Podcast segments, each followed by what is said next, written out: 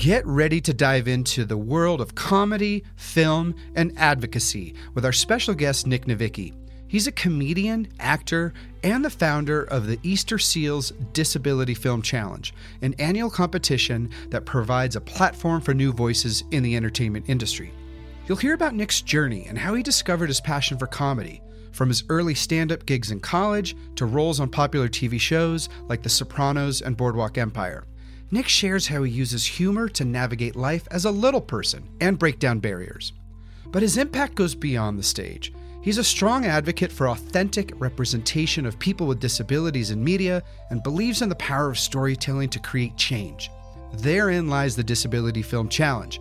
He shares the story of its humble beginnings and how it has now grown into a platform sponsored by major studios, networks, and Fortune five hundred companies.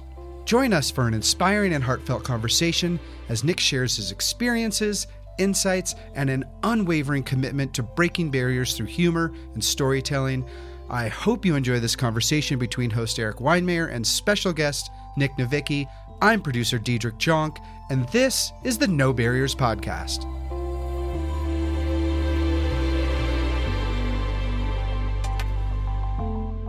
It's easy to talk about the successes, but what doesn't get talked about enough is the struggle.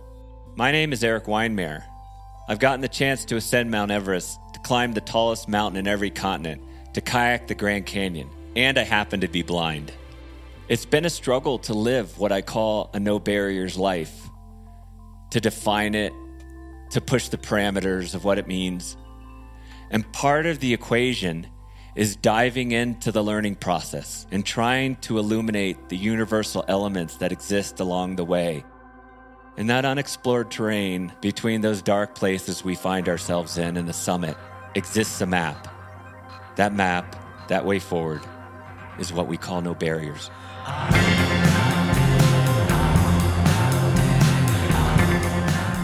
Hey everyone, welcome to the No Barriers Podcast. Man, this is an exciting episode. God, I've been doing all my research, and which which involves watching T V and watching amazing comedy shows and stuff like that. So not too hard. Don't feel sorry for me. But Nick, it is fantastic to have you on the podcast. Thanks hey. for joining, despite my internet challenges here. Well, thanks so much for having me. And as somebody who's done a lot of meetings during the pandemic, virtual, I've been there, and I'm going to continue to be there. Hey, so I want to start with your amazing career here. Acting, comedy, writing, directing, producing. So what do you do in your free time? I got a two-year-old. I like swimming, bike riding, ping pong. But yeah, I pretty much le- live and breathe work, comedy, creating opportunities. That's my passion. Are you a workaholic, would you say? I would say so. Yeah. I, as a comedian, yeah. I'm always thinking about jokes. So you're always kind of in your head thinking about, is, could this be good for uh, stand-up or a story? But then again, it's also something that I love. It's a passion. It's something that I don't always feel like it's work. You know, it certainly is, because traveling a lot, and it, it takes a lot of time doing everything I do in, in my career, but it's something that I love. And there's multiple layers of the work that I do, but it doesn't feel like I'm working, even though I do have a tendency to be laying in bed and still kind of doing something. Me too. I heard somewhere you mention that you developed all these skill sets that you'd always be able to work. You know what I mean? You could fall back on different things and kind of have initiative and create your own destiny. So you're not always relying on just acting, just comedy, right? Or is that totally wrong? No, that's one hundred percent correct. For those of you that can't see me, because I know the majority of you are listening, I'm a little person. I'm three foot ten, and I have been an actor and comedian uh, really since I was a kid. I've been in the business for quite a long time, and early on in my career, I realized, hey, I'm three foot ten. If I want to play the kind of roles I want to play as an actor, uh, it's important for me to write, produce, create my own content, because no one's going to hire me to be the romantic lead or a gangster, so I need to do it myself, and that worked out for me. To date, I've been in forty T V shows and movies. I got the chance to work with Martin Scorsese, the Farley Brothers, was a voice character in the Spider-Man Across the Spider-Verse. But the majority of this was self-driven with me writing, creating, and producing my own content.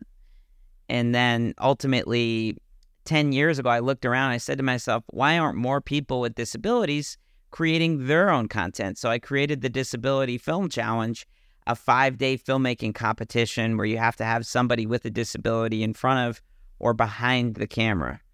And that's just grown year after year. I partnered with Easter Seals Southern California in twenty seventeen. It's now the Easter Seals Disability Film Challenge. And we had our tenth anniversary this year, which was exciting, with one hundred fifteen films made from around the world. Totally amazing, man. That's so cool. Yeah, I've been checking them out, and that's such a great thing you've developed. And I want to get to that, but I want to build some background first, I guess. Yeah. Maybe talk a little bit about the comedy side before we move into the T V and the acting and the disability challenge. So one, you have this amazing comedy career. When I, and this is kind of a long-winded setup, I hope you don't mind, but so I was part of the National Federation of the Blind. It's like an advocacy organization for, for blind people. And they had this like no jokes about blindness kind of mentality. Like it's demeaning. It really just brings us down. And interest, but that's not the case in my life. I want you to know I could not survive without totally cracking up and the silly, funny things that happened to me in life as a blind person, like being on Denali and I'm waving my ski pole at this plane that's ch- overhead watching us summit, and I'm like, hey, I think that plane will know that I'm here. And my friends are like, yeah, they're gonna know you're the only one waving your ski pole in the wrong direction. or or like going into a bathroom and going into a bathroom and about, sorry to be crass, but like whipping it out and thinking I'm in front of the urinal and somebody's already standing there and I'm about to pee on somebody. I mean, come on, you got to like cry or laugh. Yeah. And so I love humor, and I'm just curious how you integrate disability. Like wh- what's the fine line? Because when I saw Josh Blue a couple times, he's been to our No Barriers Summit. The guy's like a genius in terms of integrating just like these are the crazy things that happen to you. And it's and it becomes almost educational, even though he's not trying to educate, he's trying to entertain. How do you see it? Sure. So I see everything in my life is fair game to talk about. So for me, I'm a storyteller. So inspiration for my comedy comes from my life, and that includes my life as a husband, as a father, but certainly being three foot ten integrates into a lot of funny stories and situations that I've been in. I have been trapped in elevators that I can't reach a button for. So I have had a lot of things hey. that have happened where I break my arm dressed as a penguin. I and the fact that I'm a little person, it adds layers to it. All these different things that that I talk about, whether it's my wife, who's also a little person, my daughter, who we don't know yet if she's still going to be a little person. This is part of my life and my story. And I see me being able to talk about my life, including my life as a little person, as a blessing. And it's part of my superpower, I think. It's something that I can talk about authentically that shows my point of view and allows me to, to be able to show what my life is like, including my life as a little person, including my life as somebody who grew up in New Haven, Connecticut, as somebody who has all these different passions. But I think when you're able to talk about your life and specifically your disability from an authentic point of view, it educates, it breaks the ice. I feel like I've been doing a version of stand-up comedy since I was born as a little person in New Haven, Connecticut.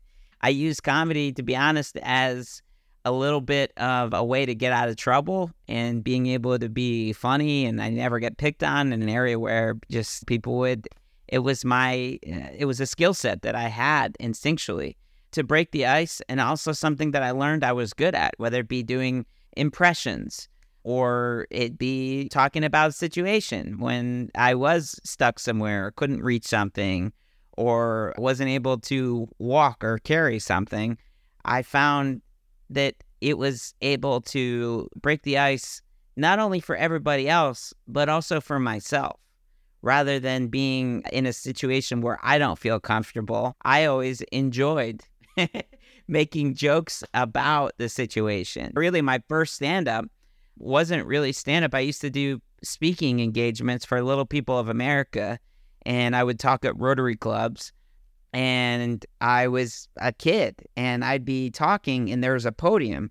And so I would talk, and I'd be like, hey, did, did we forget the stool? Did anybody anybody think about me here? And so it was a bit that I do about being just hidden behind this stool, and I would jump in and out. And so the crowd would see me, and then they wouldn't. I'd be like, I'm here, I'm not. Next time, let's bring a stool. And I realized at that moment that when I would do that, now I had the entire crowd laughing, and they were at the palm of my hand. And now I could talk about everything else I wanted to talk about. I think there's a lot of power in comedy, and there's a lot of ability that we get to take ownership and to help make people listen.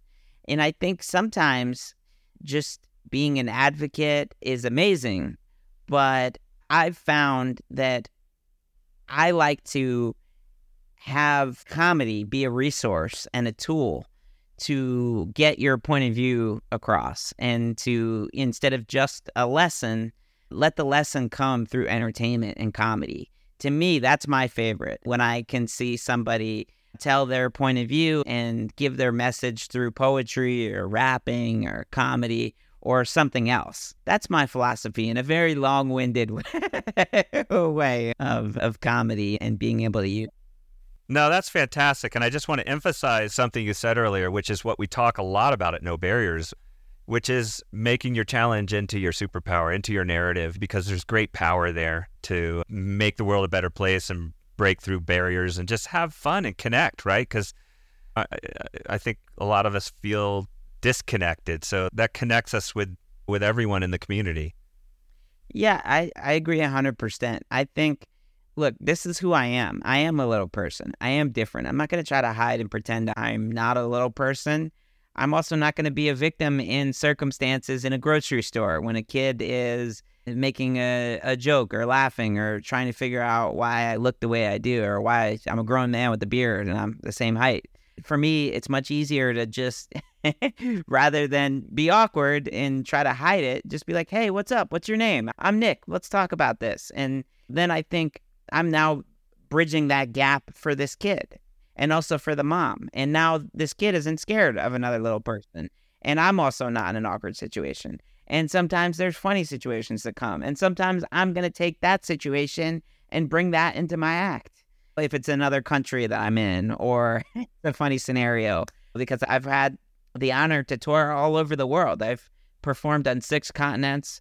I've done tours for U S troops, NATO troops around the world. And the beauty Amazing. Of that is... Six continents. It was a U S O tour, right? Yeah, U S O and Armed Forces Entertainment. And Nick, I went over and spoke in Russia one time, and they said, tell me about your content. And I started talking about these amazing people with different kinds of challenges doing amazing things. And this guy I told you, this friend of mine, Sebastian, who's a quad and paraglided off this, these tall peaks in Ecuador. And they were silent.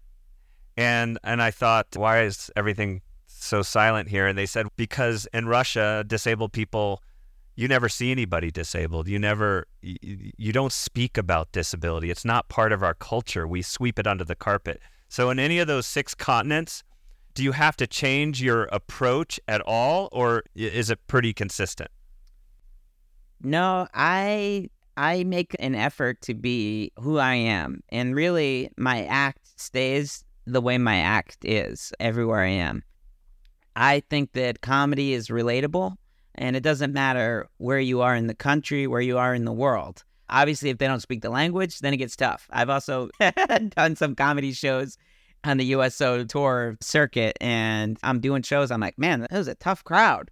And then I get off stage, and they're like, yeah, most of those people don't speak English. So you were, they had no idea what you were saying. So that that becomes a, a barrier.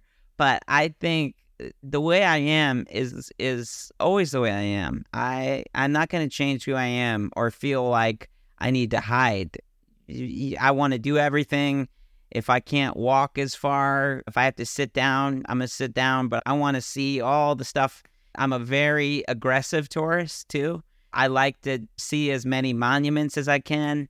I'm a big fan of history. I don't care if I can't climb the stairs. I'm going to try to... I went into the pyramids, and I was like, look, I'm going to do it. I may sit down along the way, and I'm going to do everything. And I have gone into certain countries where people have told me just that, that as a little person, they were surprised because people with disabilities are generally not out and about, and that disability is something that many people sort of hide themselves and their families.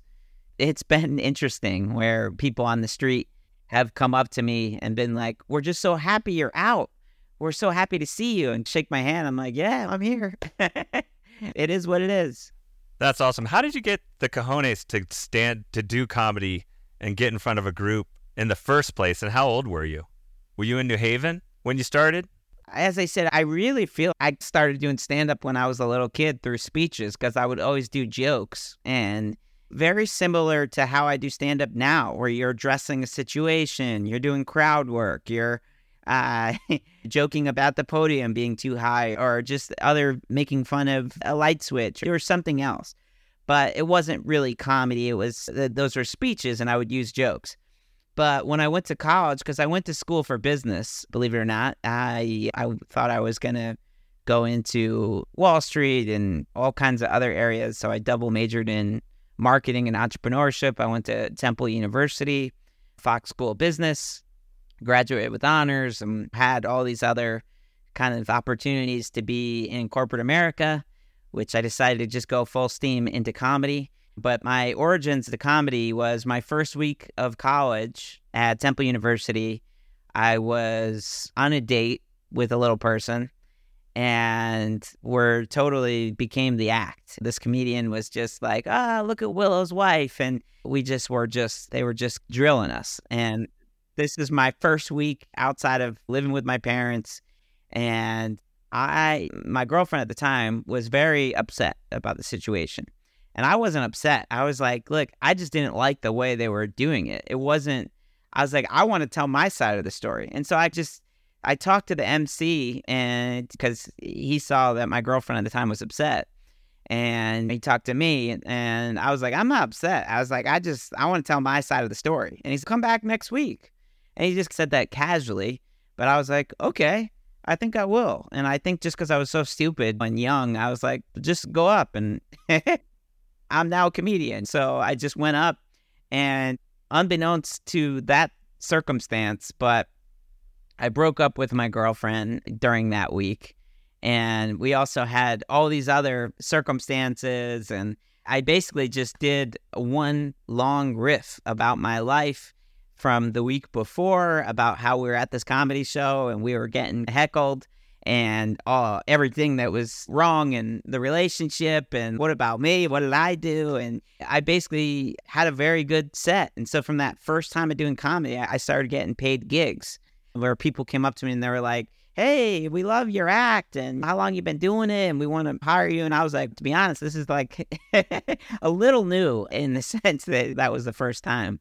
But I fell in love with it, and it's something that I loved. And I think I was always the class clown and would always do jokes as a kid and talk about my life. And I was always comfortable talking about being a little person or talking about circumstances I was in, because I was an athlete too. I love playing sports, and I love playing basketball and football on the street with kids in my neighborhood. And I would just, I've, I'd have to sit down, and I had complete reconstructive surgery, my hips, ankles, and knees, and two body casts. And I learned how to walk twice, and lived in hospitals for large stints of my childhood. Rather than going the approach of woe is me, I would always go from the approach of, you got to hear this funny thing that happened while I was there. I bet you never seen me before when I showed up in a movie theater in a full body cast and rolling up. I, I would always just to have fun in moments versus sit in awkwardness. Must have been hard at first. That first one when you got heckled, is was that really hard, or do you were you just screw that? I'm gonna, I can own this. Yeah, no, I think it's. I think I'm just saying this out loud now, but I feel like I have a competitive nature and spirit, I love sports. I love kind of, I I took that as a challenge that I need to get up on stage. And I, before I even decided I was going to go up on stage, in my head, I was already thinking about I could do this and I want to get up there and I want to make fun of this guy. Or even though that's not really, I'm not that guy that makes fun of other people, but I wanted to tell my point of view. I really, I think that I forgot even who that comedian was. That was a long time ago. It was twenty years ago. I don't know who he, who that person is. I don't know if he's still doing comedy, where he is in his life, but he motivated me to get into comedy. I'm just putting this together now, but that a lot of it, it, is the origins of my comedy. Who was this person that inspired me? Did you have other mentors like that growing up? Even say little people? Like, I remember when I first met somebody who who were blind. I went to blind camp at the Carroll Center for the Blind in in Massachusetts, and I was like, I don't want to meet other blind people, because I grew up as the only blind guy in my community. But when I met blind people, I was like, oh, this is cool. It's like a good experience. But at first, I was a little negative on it. What about you? Did you meet people who were like you, or were you like the only one in your community? Yeah, I was the only little person in my community. Both my parents are average height. Both my brothers are average height. There'd never been a little person anywhere that anyone knew of. And my parents got me involved in Little People of America since I was a, a little kid. I started going to conventions. Little People of America was founded by Billy Barty, who was a famous little person uh, actor and really revolutionized little people in society by creating Little People of America in the fifties, and I got a chance to meet him when I was five years old at my first conference, and I have a photo of me and him, which I really cherish in a lot of senses. My hero since I was five and still to this day, but I've always loved going to these little people conventions. I became friends with all these little people, and I started competing as a swimmer and was very competitive. So Little People of America has Little People of America, and they also have the Dwarf Athletic Association of America. So every year there's a national convention, and during the convention there's also the Dwarf Athletic Association of America, which happens at the same time. And so we would go to the Little People convention, but really my parents saw how important competing was, because they know I love sports so much, even at that age. So I was a competitive swimmer, basketball player, all these things at the Dwarf Athletic Association of America. So I always loved and embraced being with all these little people. And it's just such a special feeling to go to a Little People convention and to show up and to see two thousand little people also there, and that you can look everybody in the eye. Um, and as a kid, be able to compete against other people your size. Uh, so that was something very competitive and amazing. And something funny about that, too, is I think for all little people, in our heads, we all think as kids that we're like the greatest athlete of all time, but we just aren't as good because we're so much shorter than everybody else. You go to a Little People convention, and you think you're just going to dominate, like you're Michael Jordan. You're like, everybody thinks the same way. And you're like, oh, wait a minute. There's so many great athletes and, and people that are better than me. You're getting your butt kicked by these guys. Oh, yeah. Yeah.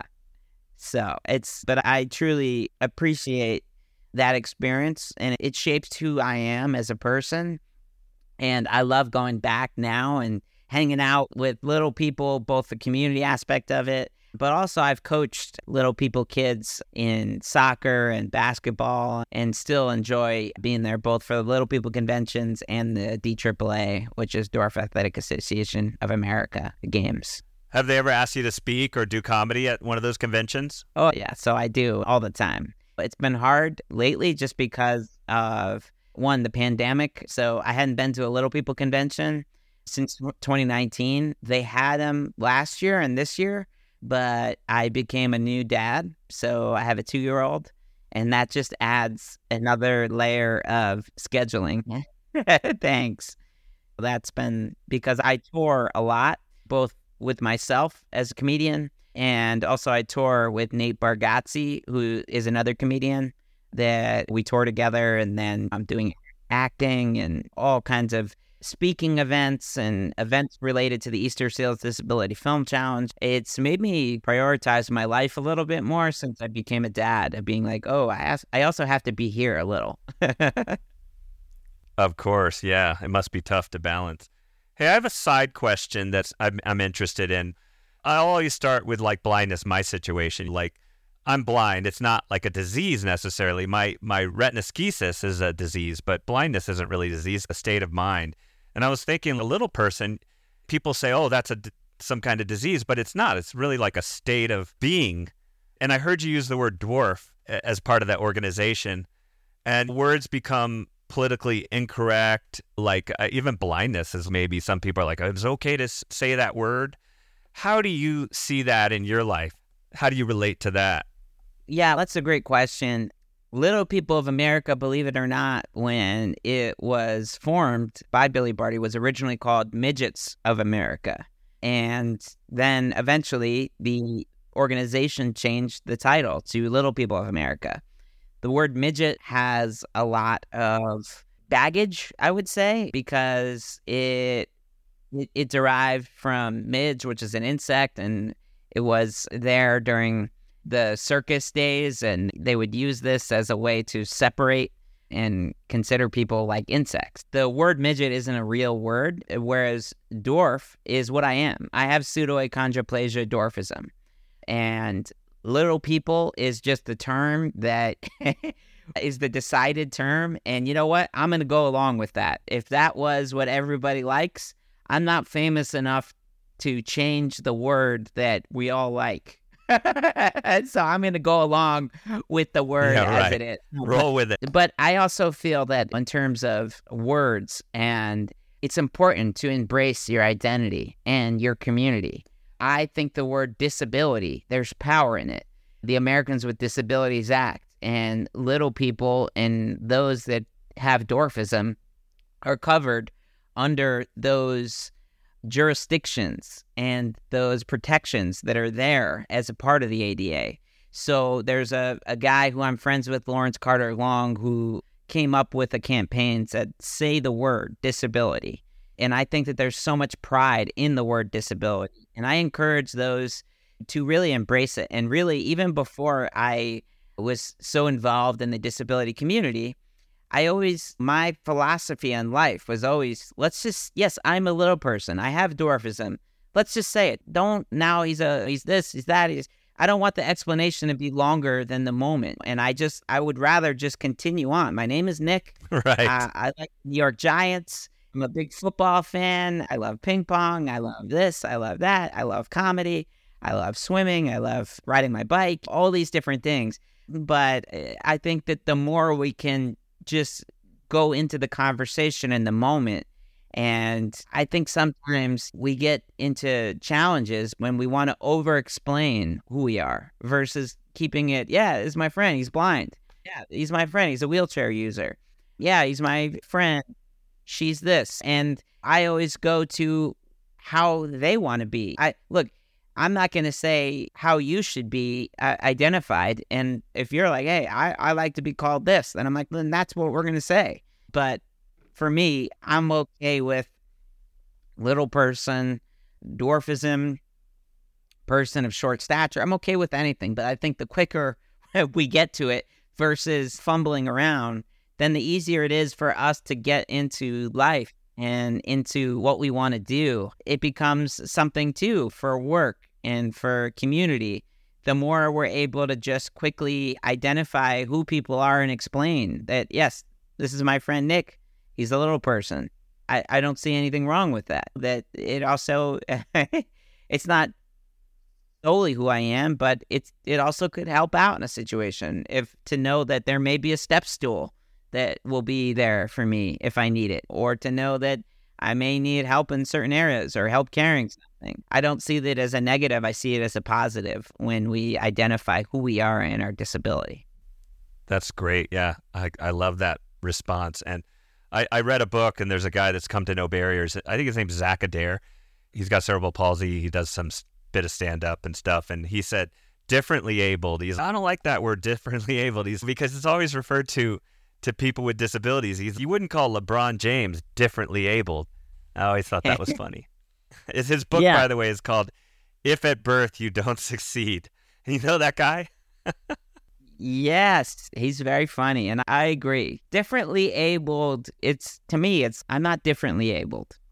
I have a disability, but I'm not differently abled. Hey, how'd you get into acting then? So did the stand-up, it sounds like it came first, and then acting evolved, but that must have been pretty scary going out on auditions and stuff like that. At first, yeah. of course, now you're you're dialed. Yeah, you, you, that's the funny thing about the entertainment industry. You're never really fully dialed. You talk to somebody who's been acting for forty years, and they're still like, ah, I don't know. I don't know when the next thing. But the, there's that's the beauty of it, and that's the, the community of actors. But for me, really, it was stand-up. So I'm just curious, like, when you're getting offers now, are they to play someone as a little person, or, you know what I mean? Because the world's getting so messy, right? Like Bridgerton, you have African Americans playing like traditional white roles, and but on the other side, you have back to the National Federation of the Blind, or the blind actors. They're like, why are sighted people playing blind people? And so it's it's really messy. So most of those offers for roles as a little person, or just do you just show up sometimes in an audition with everyone else? So I was doing community theater before I went to school, actually, for business. So my my background was I loved sports, as I talked about. And then all of a sudden, everybody got so big.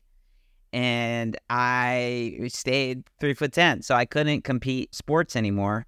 So I started to do community theater and school plays.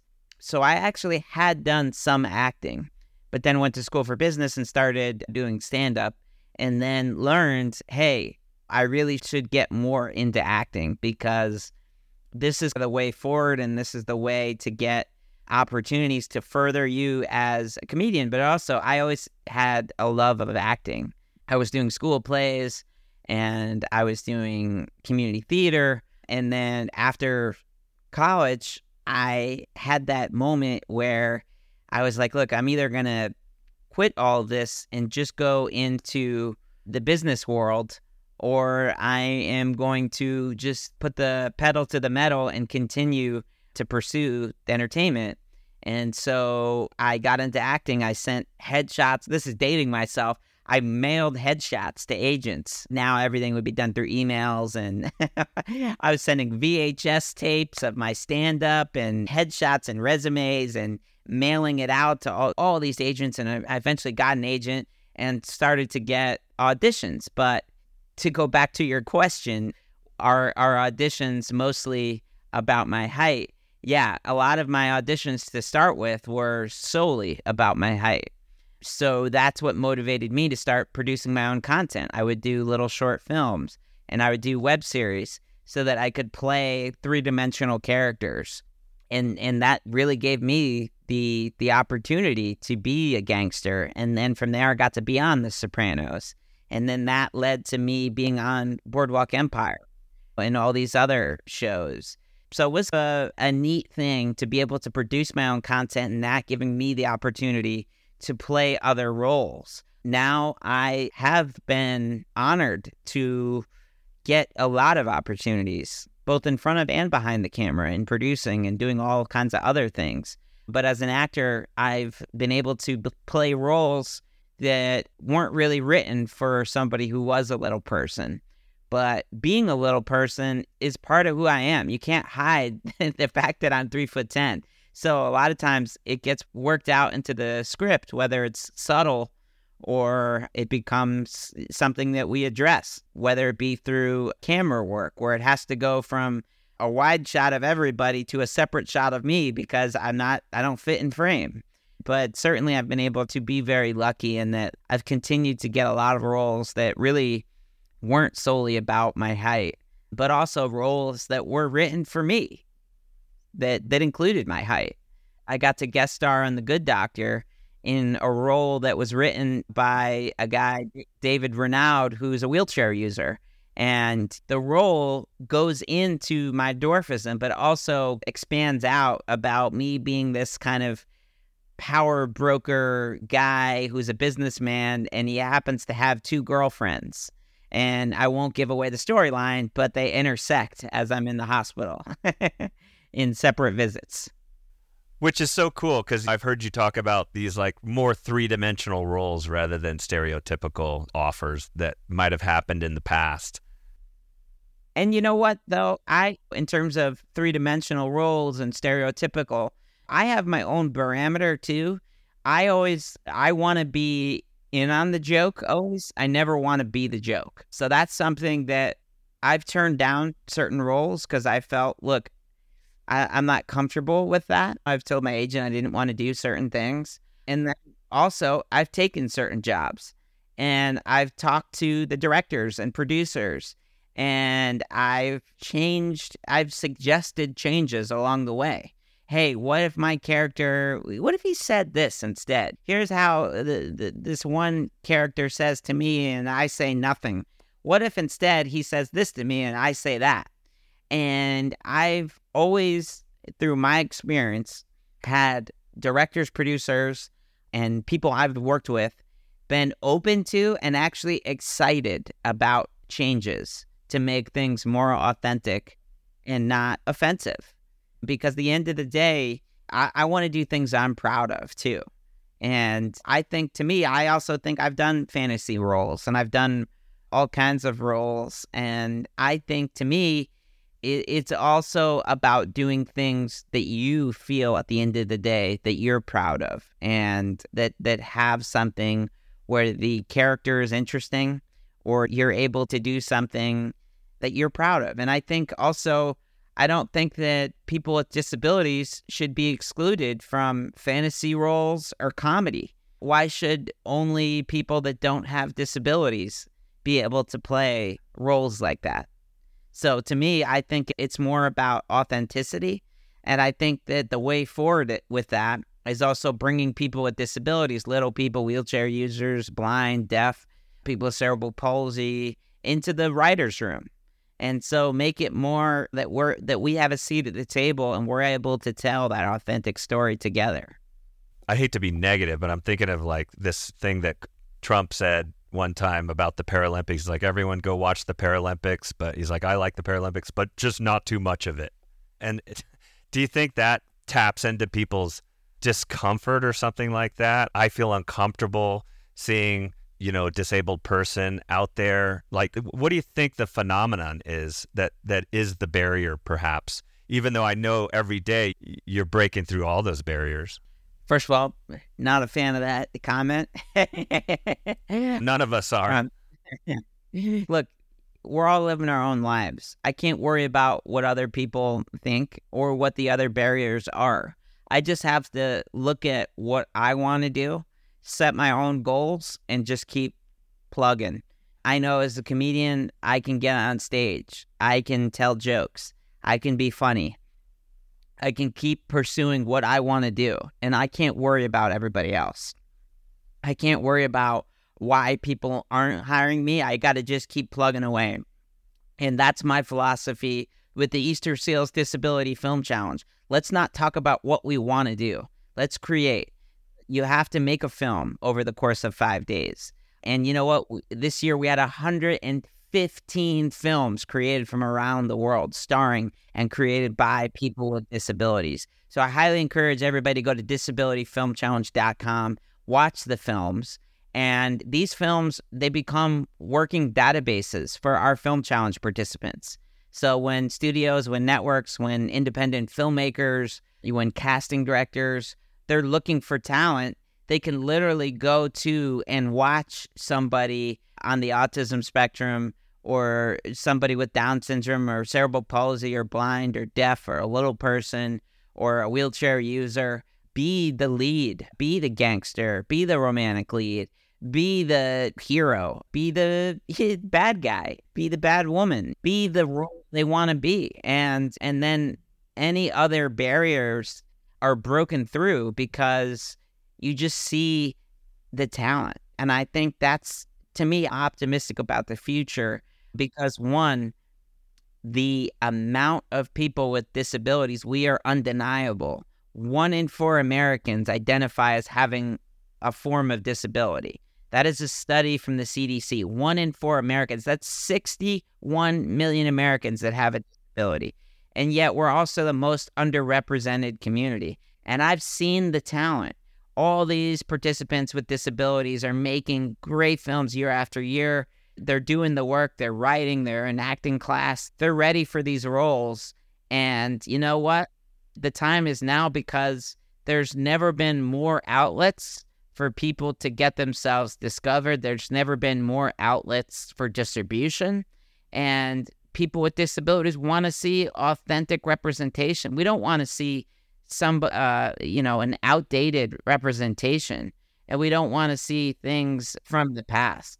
The way forward is us doing it ourselves and being our own bridge. I think that's so cool. And I really love this. I think that is so barrier breaking, this idea that as a disabled person, you don't have to play an inspirational role. You can be an a-hole. You can be a villain, right? You can be a guy with two girlfriends, right? That's I love, I absolutely love that. The Easter Seals Disability Film Challenge. What were the challenges if somebody wants to create a cool organization and program like that? What were some of the things people should look out for in terms of building sure. a movement as you have? Honestly, ten years ago when I created the Disability Film Challenge, I thought it was going to be a one-time competition to help friends with disabilities make films, get themselves out there, following my model. I went into it with just the ambition of trying to make change and trying to create opportunities. And then right away, it led to jobs. It started to, so it kept growing year after year. But a lot of times people want to come to me, and now we're sponsored by all the studios, all the networks, Fortune five hundred companies, and we've grown to really be a resource that helps people from around the world. But it's been a subtle growth where year after year we get more films and more opportunities and more sponsors. But for somebody that wants to... One, if you want to be an artist, create. If you want to be an actor, get into acting class and act and do as much as you can on your own. Same for writers, directors, producers. Do as much as you can. If you want to be a comedian, get on stage. Do as much as you can. If you want to create a program to help other people, you need to just do it. Honestly, it's a marathon. And starting things, you're going to have to put your own money a lot of times into it. You're going to... That there's not going to be a team of so many people in the beginning. It's a lot of you doing a lot of work and bringing sandwiches to workshops and getting your family in. There's no and, craft you know, uh, and, food tent. No, and there's it's the love of the game. This is something that at right now I'm I literally go to bed excited about this and excited about opportunities to do workshops. And to do, because we do year-round activations and workshops where we're teaching our participants casting opportunities, like how actors can build their portfolios and, and learn from casting directors, and same for editors and directors and producers.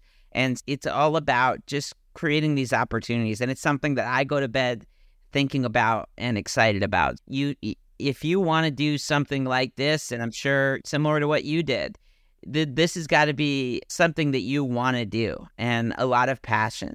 You want to go into to something, and I never saw this as a movement. It's just something that I wanted to do to help other people.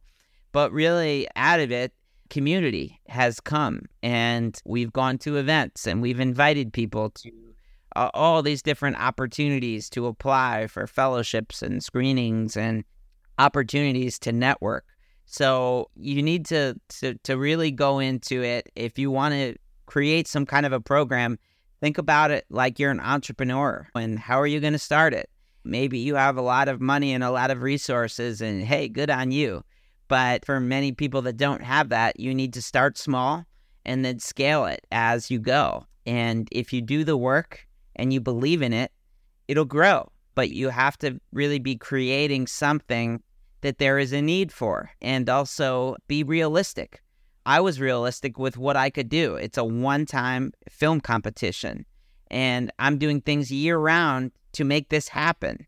and year-round workshops to get people excited for it and give them the tools to do this. But if I were to do this beyond the once a year, one, I think it would make the challenge not as exciting. And it's been something that I've had a lot of requests and, and I've it has to be a once a year competition, because otherwise we're going to run into to problems where there's we're competing against ourselves. So I think it, it's important to set I like uh, that build up. I think that's good lead time. Yeah, it's it's it's important to set expectations for yourself. But also, I always say to artists too, this is something that the reason why the challenge has grown is it is five days. You write, direct, produce, create your own film based on a, a genre changes every year, but it's only five days. And for most artists, we have a hard time with deadlines. So this allows us to be able to actually, at the end of the day, you have to, to do it during our dates. You register, and then our dates, which are usually in early April, we haven't announced our two thousand twenty-four dates yet. But at the end of the competition, you have your own film, and your own film, which you could submit to film festivals around the world, and you can use as a calling card, and you're now part of this community. So I think deadlines are very important. And whether you're an artist or you're trying to create another program.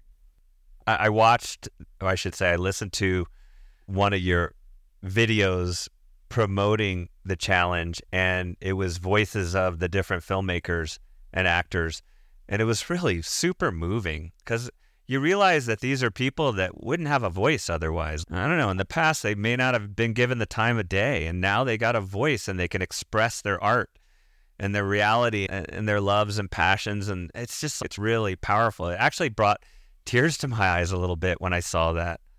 Yeah, no, I truly feel so honored that so many people with disabilities have been able to showcase their talent, because the talent was there. And there, and many of these people have worked hard in their careers and really fought for what they have. And I feel truly honored that they were able to be spotlighted and get opportunities and really have themselves heard through their films and through their content that they created for the Easter Seals Disability Film Challenge. So I highly encourage you all to go to disability film challenge dot com.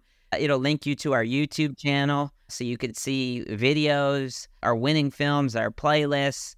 Like I said, we had one hundred fifteen films this year. They're all one to five minutes. This year was romance. What was your favorite, Nick? I you couldn't get me to say that because I know. Uh, come on. You're like, you know, I, I'll be honest. I'm afraid I'm going to get assassinated by a. There's going to be somebody with a disability who's going to put a hit out on me if I tell somebody I like another film instead of theirs. No, I. They're all my favorite films. I love them all, but you know, quietly, I'll tell you, I'll tell you my favorite. No, no. Honestly, it's hard. This is off air. I'm actually not a. I'm not a judge, because I have a relationship now with so many of these Film Challenge participants. We have an amazing panel of judges, which include executives, directors, people with and without disabilities, Oscar nominees that, that are part of this panel of judges. And there's so many films that just are so great. And films, they're subjective, similar to comedy. So there's films that honestly, that weren't even nominated and didn't win, that are some of my favorite films that have been created over the years. And I got to say, too, that so many of these films that have won and been nominated, they were by our twenty judges for a reason, because they're great films. So I highly encourage you to watch all the films, but specifically our finalists and our playlist of, of winners and finalists. And if you go to disability film challenge dot com, you hit the challenge tab. It'll walk you through about our story, but also about past challenges. So you'll be able to see what each of these different genres are, what previous winning films are. And I really encourage you to watch all these films. And I'm just so proud of them. And I'm, and I'm proud to be a part of this talented disability community. Yeah, I'm proud to be even talking to you, because it's just so cool what you've built. And one thing I did notice that I thought was really interesting is that when you made the announcement for the winners on one of your videos, you were at the Sony Studios and you were like under a rainbow, like with an homage to the Wizard of Oz. And people with disabilities might have, one approach might be like, oh God, I'm embarrassed by those roles back then that people with disabilities had to take. But you seem to, to honor it and have homage towards the past. That's really cool. I don't know, maybe I misunderstood it, but it, it seemed like you really had a, a, a respect for the people that came before you. Absolutely. Our history is part of who we are. And for little people that were in The Wizard of Oz, really the reason why Little People of America exists and the community of little people, it stems from this nationwide casting search for the Munchkins of The Wizard of Oz. They did a nationwide search. Little people from all over the country came here, and they worked on that movie. And as a result, Southern California has actually the largest population of little people in the world, because there is a greater chance of having another little person when you have, when you are a little person. So passing that on through genetics. Um, but really, the origins of Little People of America started by all these little people coming out here to work on The Wizard of Oz, and then continuing to work on other projects, but then staying here, having families, hanging out, having barbecues, the community of it. I truly feel that there's so much history, and the fact that we're able to have our award ceremony at Sony Pictures Studios, where they filmed The Wizard of Oz, is truly special, not only this year, but for the last couple years. And we've been able to do our award ceremonies in person, but also virtual, thanks to Microsoft Teams. Whether you're in person and able to come and attend, or you are a nominated participant based in another state, city, or even country, you could still be a part of the award ceremonies. We had a winner this year, Rachel Handler, get brought on to the big screen, and she won, and all of a sudden now she's on that giant big screen at Sony Pictures Studios. So it's just been very exciting. Nick, this has been terrific, man. Last question, and because I love a love story. Oh, yeah, man. I know, yeah. I, I, how'd you meet your wife, and, and what's your love advice for the world? Well, I met my wife at a Little People convention. I met her through a friend who's also a little person. And it was actually, she was literally going to leave this Little People convention. And she was kind of out the door, and she was gone, and didn't really have a great experience at the conference, because I got to say, it is a bit overwhelming when it's your first time and you're you're amongst so many little people, or, or if you're blind, I'm sure you go into a blind convention, it's your first one. It's overwhelming. She was literally on her way out the door, and she was going to leave and was gone. And the reason she was there was, at the time, now she works as a development executive, but she was an actor. And she was there to look for other little people actors or get advice. And so she was gone, and she told my friend, she's, oh, I was trying to find information about little people actors. But anyways, I actually have to leave, and I'm about to head out, but it was nice to meet you, to my friend. And he was like, but wait, this is my friend Nick, and he's an actor. You should meet him before you go. And then we met, and we were just friends for a while, did long distance. And it ended up, this is back in two thousand nine. So we've been together now for quite a while. And my advice is that get good friends that hook you up, but, and also a certain amount of fate. That's awesome, man. That's cool. And then, and of course, you mentioned that you're a dad now. I know the balancing act gets even more difficult now that you have a kid, right? Yeah, it's it certainly does. I am a proud dad. I have a two-year-old, and it certainly is the most amazing thing in my life, and the greatest job, and something I'm most proud of, and what I love the most. But with that, it also definitely adds a new layer of responsibility, where it's not just about your career anymore and your goals, but it's also about keeping your daughter alive. And being there for her and having fun together, and keep her alive first and then be there for her. I like that. Yeah. Yeah. Nick, thank you so much for being on the podcast, man. It's really fun to get to know you. And uh, yeah, definitely if you're out in the mountains of Colorado in August, late August, come to the No Barrier Summit, and it'd be great to meet in person. Uh, I would love that. So I'm I'm hoping that works out.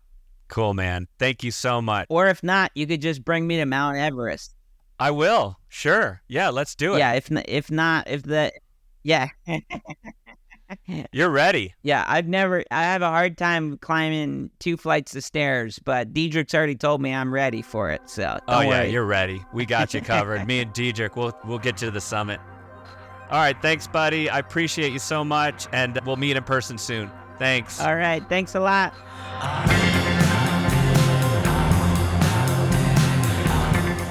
The production team behind this podcast includes producer Diedrich Jonk, that's me, sound design and mixing by Tyler Kottman, marketing and graphics support from Stone Lord, and web support by Jamlo. Special thanks to the Dan Ryan Band for our intro song, Guidance. And thanks to all of you for listening. We know that you've got a lot of choices about how you can spend your time, and we appreciate you spending it with us. If you enjoy this podcast, we encourage you to subscribe to it, share it, and give us a review. Show notes can be found at no barriers podcast dot com. That's no barriers podcast dot com. There's also a link to shoot me an email with any suggestions for this show or any ideas you've got at all. Thanks so much and have a great day.